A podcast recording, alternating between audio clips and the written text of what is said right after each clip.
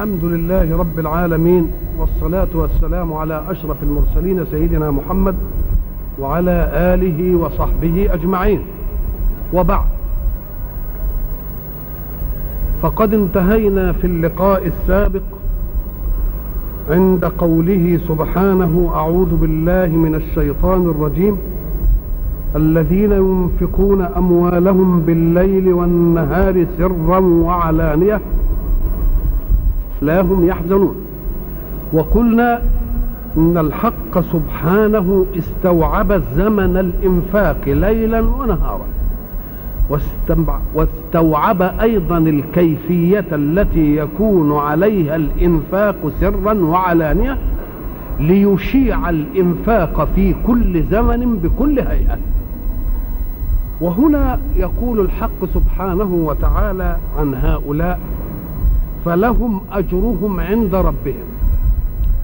قوله فلهم أجرهم عند ربهم يدل على عموم من يتأتى منه الإنفاق ليلا أو نهارا سرا أو علانية. وإن كان بعض القوم قد قال إنها قيلت في مناسبة خاصة وهي أن الإمام عليا كرم الله وجهه ورضي عنه كانت عنده أربعة دراهم فتصدق بواحد نهارا وتصدق بواحد ليلا وتصدق بواحد سرا وتصدق بواحد علانية فنزلت فيه. إلا أن قول الله فلهم يدل على عموم الموضوع لا على خصوص السبب فكأن الجزاء الذي رتبه الحق سبحانه وتعالى على ذلك شائع في كل من يتأتى منه هذا العمل. قول الله فلهم أجرهم عند ربهم. كلمة أجر تعطينا لمحة في موقف المؤمن من أداءات الإنفاق كلها. لأن الأجر لا يكون إلا عن عمل. فيه ثمن لشيء وفيه أجر لعمل. فالذي تستأجره لا يقدم لك شيئا إلا مجهودا. هذا المجهود قد ينشأ عنه مسمى يعني شيء له ثمن. فقول الله فلهم أجرهم عند ربهم مع أن الناس تنفق أشياء مثمنة يعني لها ثمن يدل على أن المؤمن يجب أن ينظر إلى كل شيء ينتجه عمله ويطلب الله منه أن ينفق منه. أن الله لا يعطيه ثمن ما أنفق لأنه لا يملك ما أنفق. وإنما يعطيه الله أجر العمل. لماذا؟ لأن المؤمن الذي يضرب في الأرض يخطط بفكره والفكر مخلوق لله. وينفذ التخطيط الذي خطط بفكره بواسطة طاقاته وأجهزته. وطاقاته وأجهزته مخلوقة لله. ويتفاعل مع المادة التي يفعل فيها كالأرض مثلا وهي مخلوقة لله. فأي شيء يملكه الإنسان في هذا كله؟ لا الفكر الذي يخطط ولا الطاقة التي تفعل ولا المادة التي تنفعل. كلها لله. إذا فأنت لك فقط أجر عملك لأنك تعمل فكرا مخلوقا لله بطاقة مخلوقة لله في مادة مخلوقة لله. فإن نتج منها شيء أراد الله منك أن يأخذه منك لأخيك العاجز الفقير فإنه يعطيك أجر عملك لا ثمن عملك. لكن المساوي لك في الخلق وهو الإنسان. إن أخذ منك حصيلة عملك أعطاك ثمن عملك. فهي من المخلوق المساوي ثمن وهي من الخالق الأعلى أجر. لأنك لا تملك شيئا في كل ذلك أبدا. بعد ذلك يقول الحق فلا خوف عليهم ولا هم يحزنون. الخوف هو الحذر من شيء يأتي. فمن الخائف؟ ومن المخوف؟ وما المخوف عليه؟ إيه هي الحكاية؟ لا خوف عليهم ممن يجوز أن يكون لا خوف عليهم من أنفسهم. يخاف الإنسان على نفسه أن يرسب. فالنفس واحدة خائفة ومخوف عليها. خائفة الآن مخوف عليها بعد الآن في التلميذ يخاف أن يرسب. ما يقالش إن الخائف هو عين المخوف. نقول له لا لأن دي في حالة وهذا في حالة. أو لا خوف عليهم من غيرهم؟ طب وأي غير يخاف على من أنفق؟ من الجائز أن يكون حول كثير من الأغنياء حمقى حين يرون أيديهم مبسوطة بالخير للناس يغمزونهم ليمسكوا مخافة أن يفتكروا. خليك عاقل. استعد للزمن. لك عيال. آه يبقى إذا لا خوف عليهم لا من أنفسهم ولا من الحمقى حولهم ولا هم يحزنون كأن الخوف الآن والحزن حين يواجهون بالحقائق فلا خوف عليهم الآن ولا حزن لا عندهم حين يواجهون بحقائق تعالى لهم.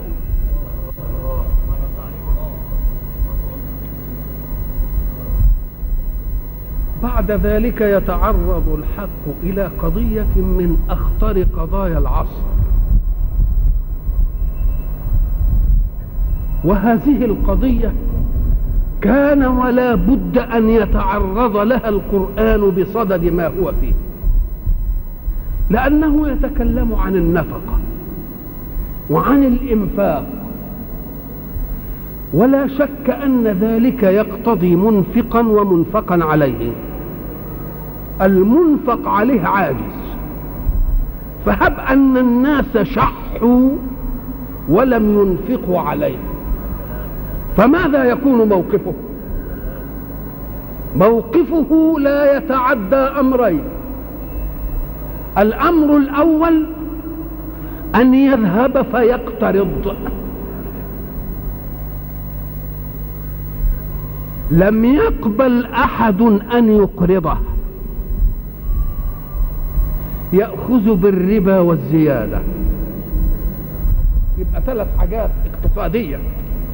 نفقة فإن حبس الناس النفقة اضطر العاجز إلى امرين إما أن يقترض فإن منع من القرض يبقى لازم يأخذ بالربا. إيه كيف يعيش؟ اذا فالآيات التي نحن بصددها تعرضت للهيكل الاقتصادي. في أمة إسلامية جوادة أو أمة إسلامية بخيلة شحيحة غير مطبقة لمنهج الله.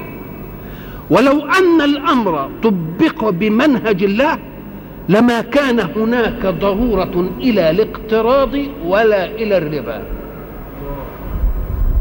لماذا؟ لأن الذي خلق الخلق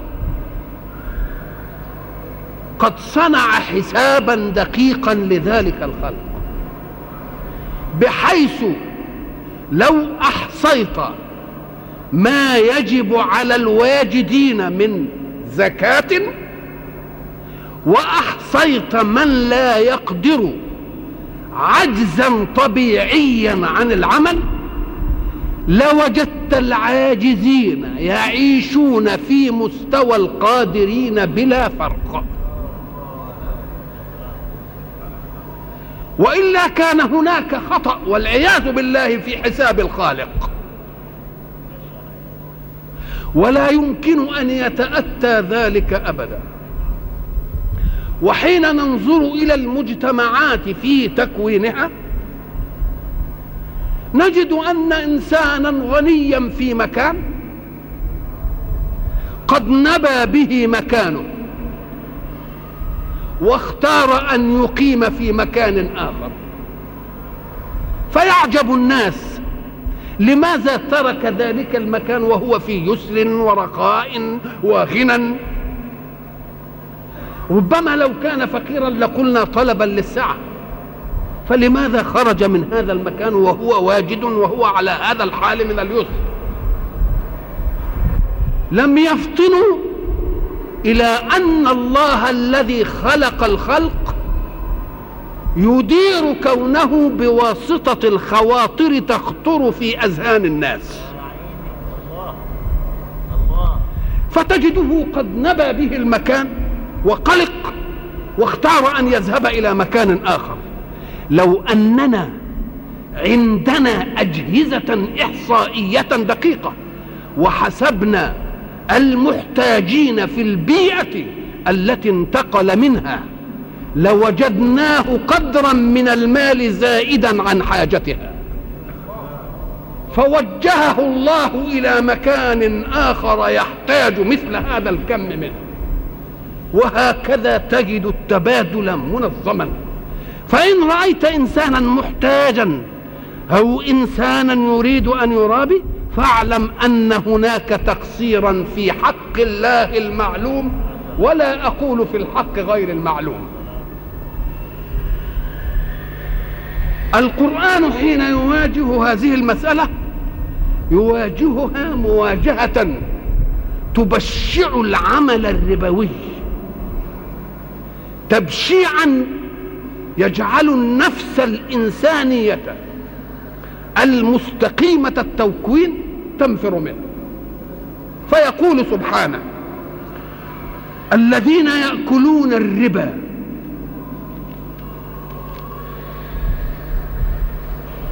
وانظر إلى كلمة يأكلون.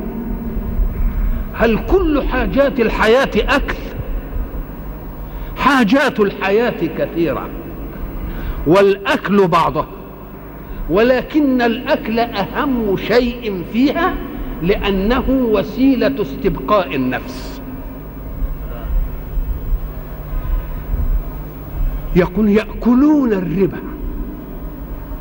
والربا هو الأمر الزائد.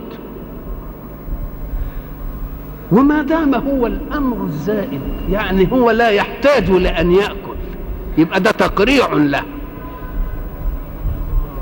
تقريع له. يريد أن يبشعه الله. فيقول لهم سمة. هذه السمة قال العلماء أهي في الآخرة يتميزون بها في المحشر؟ كما يقول الحق يعرف المجرمون بسيماهم فهؤلاء غير المصلين وهؤلاء غير المزكين وهؤلاء بحيث إذا رأيتهم عرفت سيماهم وأنهم من أي صنف من أصناف العصاة هم. فكأنهم حين يقومون يوم القيامة يقومون مصروعين كالذي يتخبطه الشيطان من المس.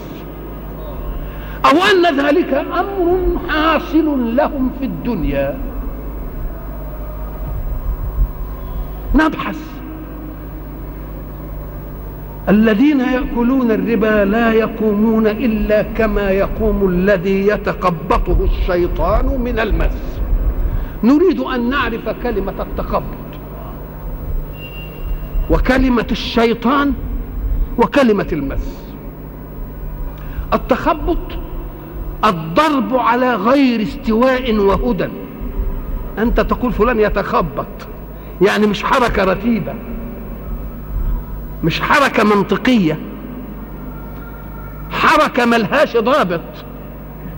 ذلك هو التخبط. طيب وما هو الشيطان؟ الشيطان جنس من خلق الله.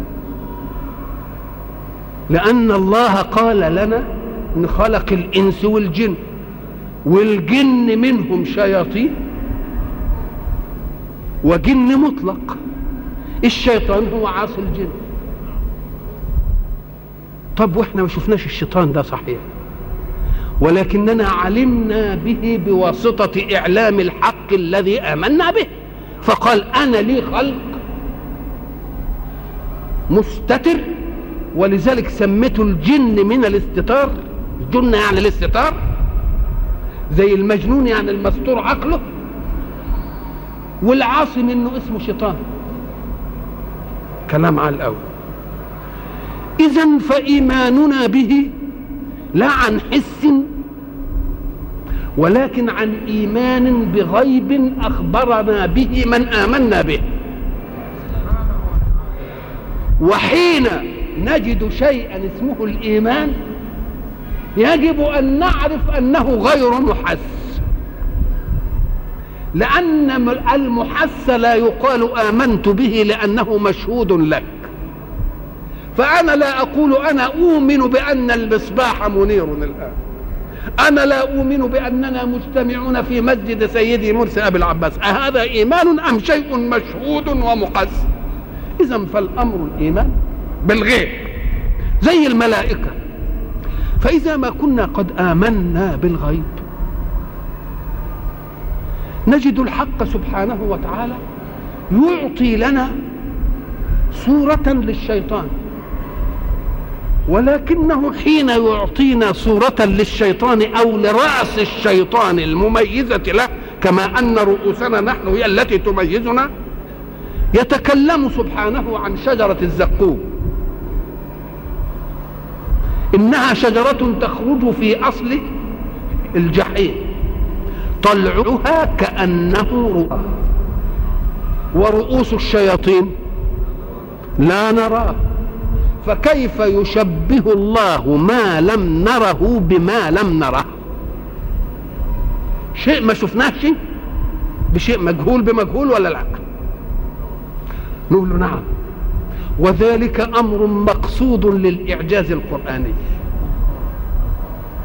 لماذا؟ قال لك لأن الشيطان صورة متخيلة بشعة. بدليل أنك لو لو طلبت من رسامي العالم الكاريكاتور وقلت لهم ارسموا لنا صورة الشيطان. لوجدت ملايين الصور للشيطان. ملوش صورة محدودة. أمال الصور تتأتى كيف؟ تتأتى على وفق ما تخيل كل واحد في قبح الشيطان. فهذا يصوره بالقبح من ناحية وذلك يصوره بالقبح من ناحية أخرى بحيث لو جمعت الرسوم لما اتحد رسم مع رسم. إذا فكل واحد يستبشع صورة. يرسمها ساعة نعطي الجائزة لمن رسم صورة الشيطان. أنعطي الجائزة لأجملهم صورة أم لأقبحهم صورة؟ أشدهم قبح. إذا فصورة الشيطان المتمثلة صورة إيه؟ صورة بشعة قبيحة. لو جاء على صورة واحدة من القبح لعل هذا يكون قبيحا عندك ولا يكون قبيحا عند آخر. ولكن حين يطلق الله أخيلة الناس في تصور القبح يبقى القبح على كل إنسان وعلى كل نفس بما يراه قبيحا. تبقى الصورة أكمل وأوفى ولا تكون قبحة على صورة واحدة؟ الأكمل والأوفى أن تكون شائعة. الذي يتخبطه الشيطان من المس. الشيطان ما دام قلنا هو عاصي الجن وإحنا قلنا إن ربنا سبحانه وتعالى حكى لنا أن كثيرا من الشياطين لهم التصاق واتصال بكثير من الإنس وإنه كان إيه؟ رجال من الإنس يعوذون برجال إيه؟ من الجن فزادوهم إيه؟ رهقا.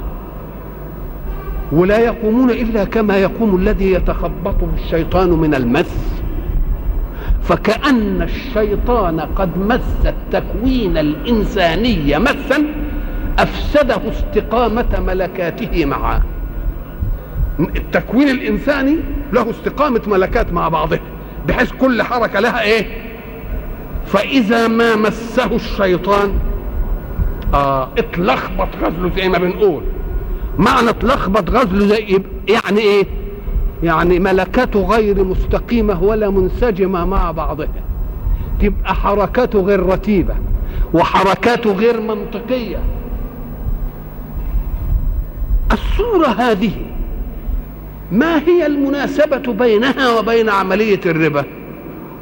إن أردناها في الآخرة فهي ميزة. ساعة ترى واحد متخبط كده ومصروع اعرف إن دي من إيه؟ بتوع الربا. طب ده في الاخره طب وفي الدنيا؟ قال لك في الدنيا برضه غير منطقية. ليه؟ حركة غير منطقية. حركة هستيريا غير منطقية. نقول له إزاي؟ إزاي دي؟ تقول له انظر إلى العالم الآن. العالم خلقه الله على هيئة من التكامل مش من التكرر.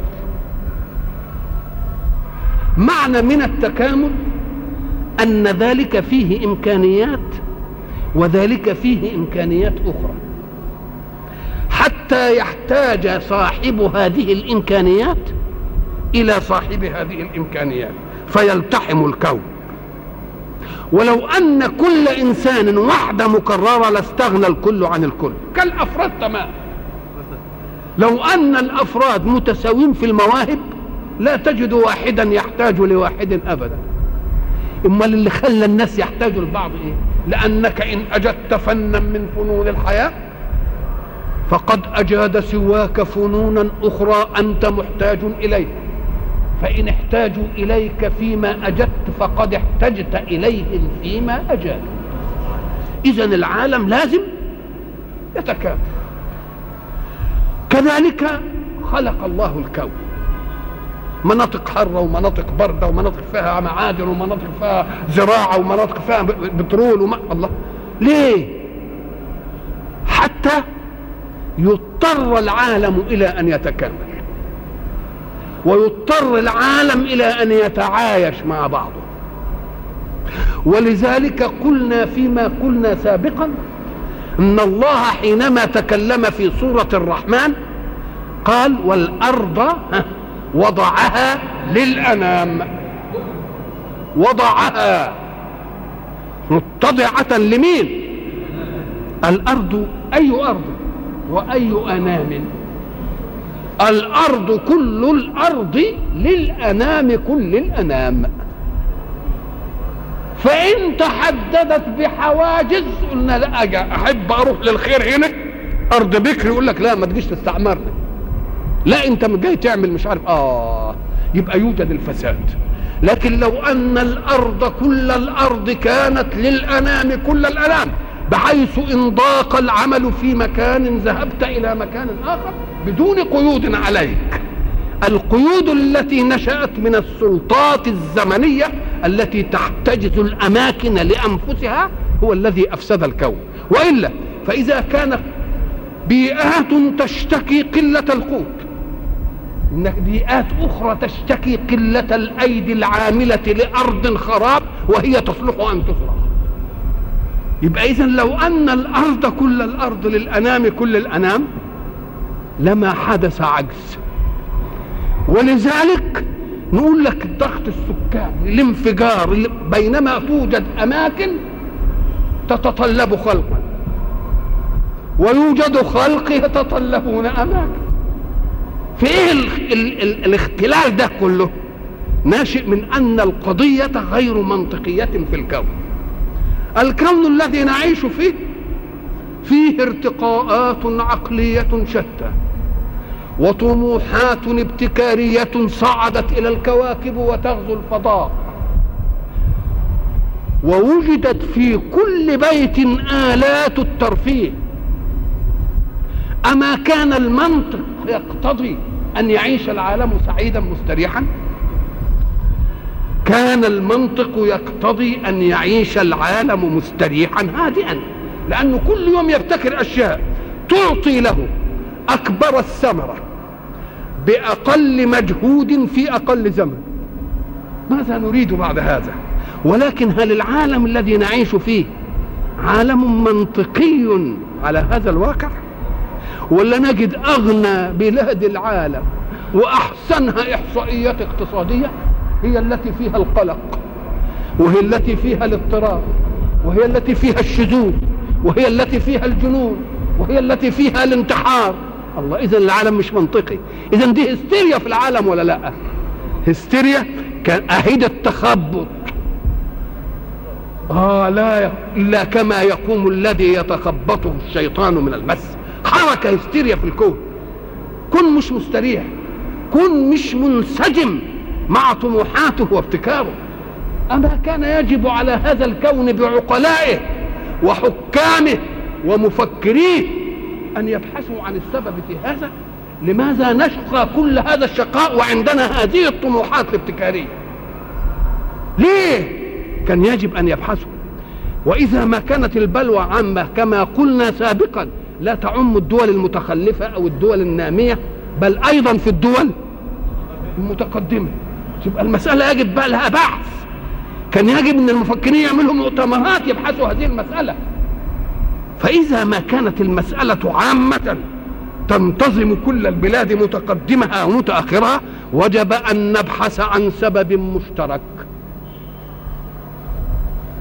ما نبحث عن سبب قد يوجد عند قوم ولا يوجد عند لأننا لو بحثنا لقلنا يوجد في البيئة دي ولا يوجد في البيئة الثانية لكن ده موجود في كل البيئات ولا لأ؟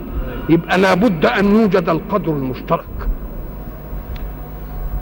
الأرزاق التي توجد في الكون تنقسم قسمين. رزق أنتفع به مباشرة. ورزق هو سبب لما أنتفع به مباشرة. أنا آكل رغيف الخبز. ده اسمه رزق مباشر.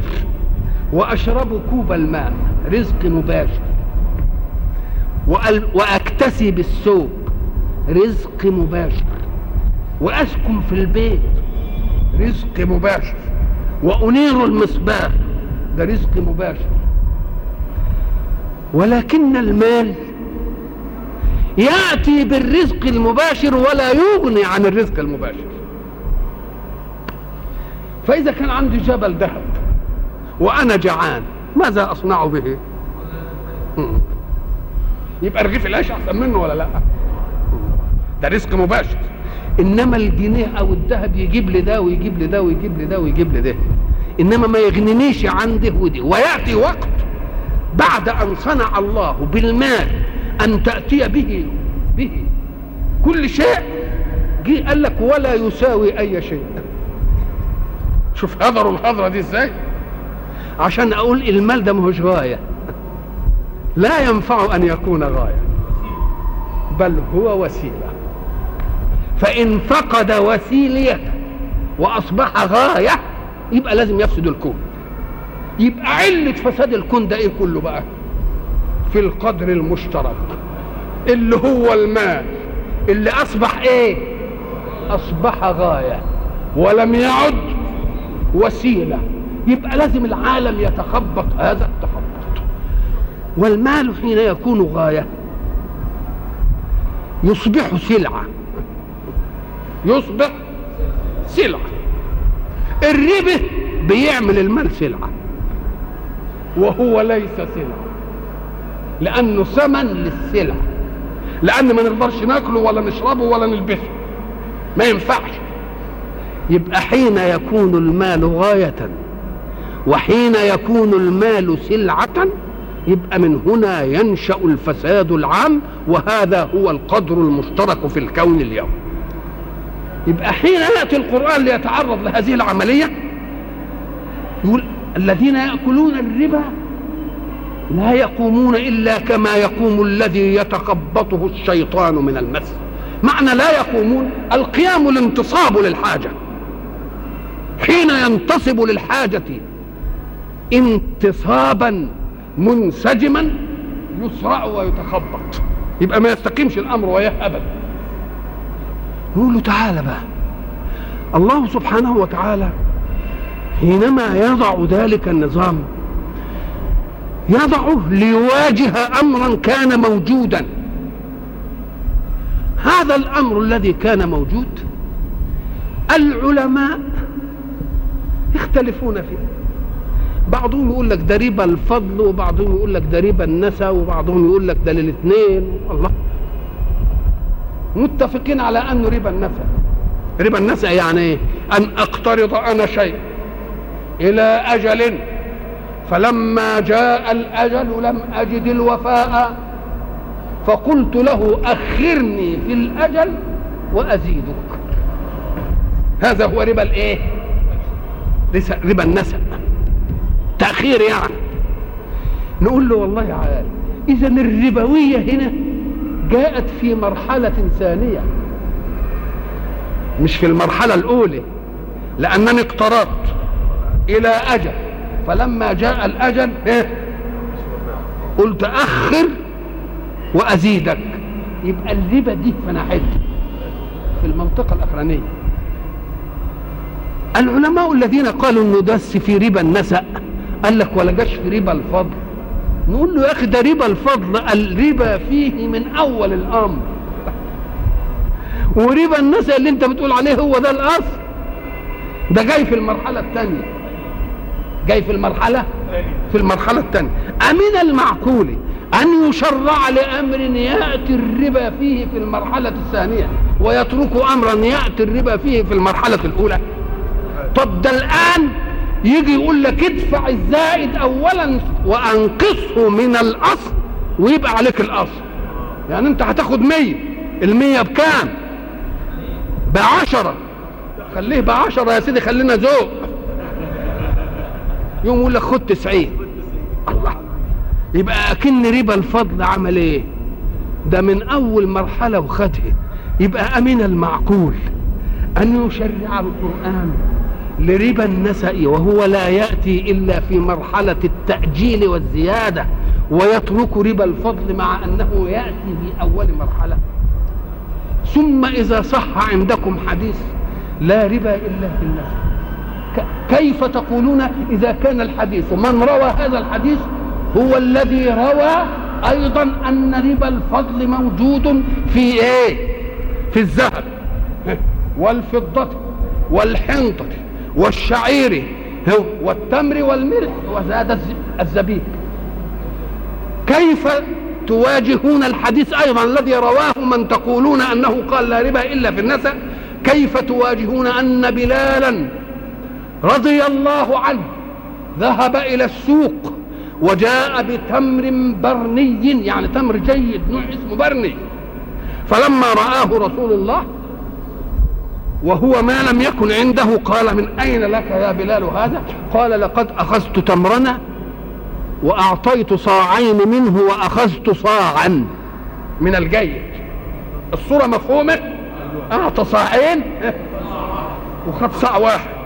فقال الرسول صلى الله عليه وسلم أهن عين الربا عين الربا عين الربا. إذا أردت ذلك فبيع صاعيك ثم اشتري. بعد ذلك ما شئت. يبقى ده في ربا الفضل ولا مش في ربا الفضل؟ والراوي لده هو الراوي لده. كن يجب إنك أنت تأرخ. للأحاديث. لأن الأحاديث زي القرآن ما بيجي فيه متقدم ومتأخر من الجائز أن يكون الأول جاء في النسأ ثم جاء في الإيه ثم جاء في. في. في الفضل ثم ربا الفضل أيضا يؤول إلى النسأ ولا ما يقولش لأن الربح المركب بيحصل منين إيه؟ طب ما هو هو بيجي ويقول له مثلا سنه وبعد ذلك نيجي نأخر ونزيد نأخر ونزيد فكل فضل سينشأ عنه إيه نسب يقولون لك ضرورات الحياة اقتضت ضرورات الحياة اقتضت نقول له ضروريات الحياة اقتضت لخروجك عن منهج الله. فلو أن منهج الله طبق في قيام حكومة إسلامية تأخذ الزكاة كما كانت الحكومات الإسلامية تفعل لتردها من الأغنياء على الفقراء لما وجد مضطر إلى هذا. يجي واحد يقول لك ده الكلام ده في الربا الاستهلاكي لأن بتستغل ظرف إنما الربا الاستثماري. تقول له يا سيدي الربا الاستثماري؟ طب ما دام استثماري الذي يستثمر مش بيعمل عملية ينشأ منها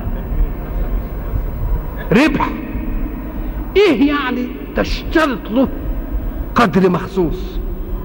من الذي اشترط في أي عمل استثماري ربحا مخصوصا؟ محدش اشترط هذا. إن في خسارة ومكسب. يجي يقول لك ده هم عاملين نقول له يا أخي ما الذي يطير؟ لو أن الدولة التي تأخذ للاستثمار صنعت أجهزة من الموظفين الذين لا عمل لهم. ليحسبوا كل عائدات الاستثمار ثم توزع على المبالغ المستثمرة ثم يكون الأمر أمرا إسلاميا. أهي شهوة في مخالفة الله؟ إذا كان ذلك قبل أن تهب الهبة الإسلامية وتوجد بنوك على مواصفات الإسلام بحيث يكون لا ائتمان فيها. ومعنى لا ائتمان لا قرض ولا اقتراض. تباشر عمليات ثم تكسب أو تخسر. إن أرادت أن تضمن بألا تخسر فعليها كما حصل بالفعل أن تنوع الأعمال. فإن خسر عمل ينهض عمل آخر بالكسب. وإذا كان لنا أن نأخذ هذه النظم لأننا كنا محتاجين إليها ولا عندناش نظم ثم ثم وجد نظام بديل. يحقق منهج الله ويحقق ما نهدف إليه من استثمار ما المانع أن نعمم؟ الذين يقولون ذلك نقول لهم دعوا فتوى العلماء لأن المسألة أصبحت على طرف السمام كما يقولون. إننا ننظر فنجد مثلا بنك زي بنك مصر وشيخ البنوك في مصر. صنع فرعا اسمه فرع المعاملات الإسلامية. أليس ذلك شهادة منه إن بقية المعاملات مش إسلامية؟ طب إيه المضرة دي؟ ليه؟ ليه المضرة دي؟ أنا بتكلم على اللي عنده لسه فرع غير إسلامي. فإذا كان هذا الأمر كذلك يبقى يجب أننا نواجه المسألة مواجهة. أن يجتمع علماء المسلمين. بشجاعة إيمانية وليعلموا أن الله أولى أن يجامل. ويجتمعوا بشجاعة إيمانية وتقرع الحجة بالحجة. تحتك الآراء لأنه ليس من الممكن الآن أن تنهض فتوى فردية لتقرر هذا النظام. لأن يجي عالم يقول كذا يجي عالم تاني يقول إيه؟ يقول لا. فيحصل ذبذبة في الإيه؟ في الفكر الإسلامي. نقول أيها العلماء عليكم أن تجتمعوا وعليكم أن تبحثوا وعليكم أن تنتهوا إلى رأي موحد تتفقون عليه حتى لا تشككوا الناس. ولكن تحت مبدأ وضعه رسول الله. نحن لا نتهم من يشرع الربا في بعض البنوك بأنه ملوش دين ما نقدرش نقول دين هنكون حسني الظن به ونقول له لعل ذلك اجتهاد. غلبك فيه الرأس. سنحترم ذلك الرأس. ولكن أتقول أنك بإجماع ولا فيه علماء غيرك وخالفوك؟ آه. يبقى فيه علماء قالوا بهذا وعلماء. أنا لا أقول هؤلاء جمهرة أغلبية وهؤلاء أقلية. مش هقول دي أنا هخليهم سواء. ناس يقولون بالحل وناس يقولون بالإيه؟ بالحرمة. خلاص؟ إن لم تجتمعوا على رأي واحد ينقذ العالم الإسلامي من البلبلة فحكموا قول الرسول. الحلال بين والحرام بين وبينهما أمور إيه؟ فاجعلوه من المتشابهات. فمن ترك ما شبه له فقد استبرأ لدينه وعرضه. فالذي لم يترك ما شبه له لا يستبرئ لدينه ولا يستبرئ لعرضه. ونعوذ بالله أن يكون عالم من علماء المسلمين من هؤلاء. والسلام عليكم ورحمة الله.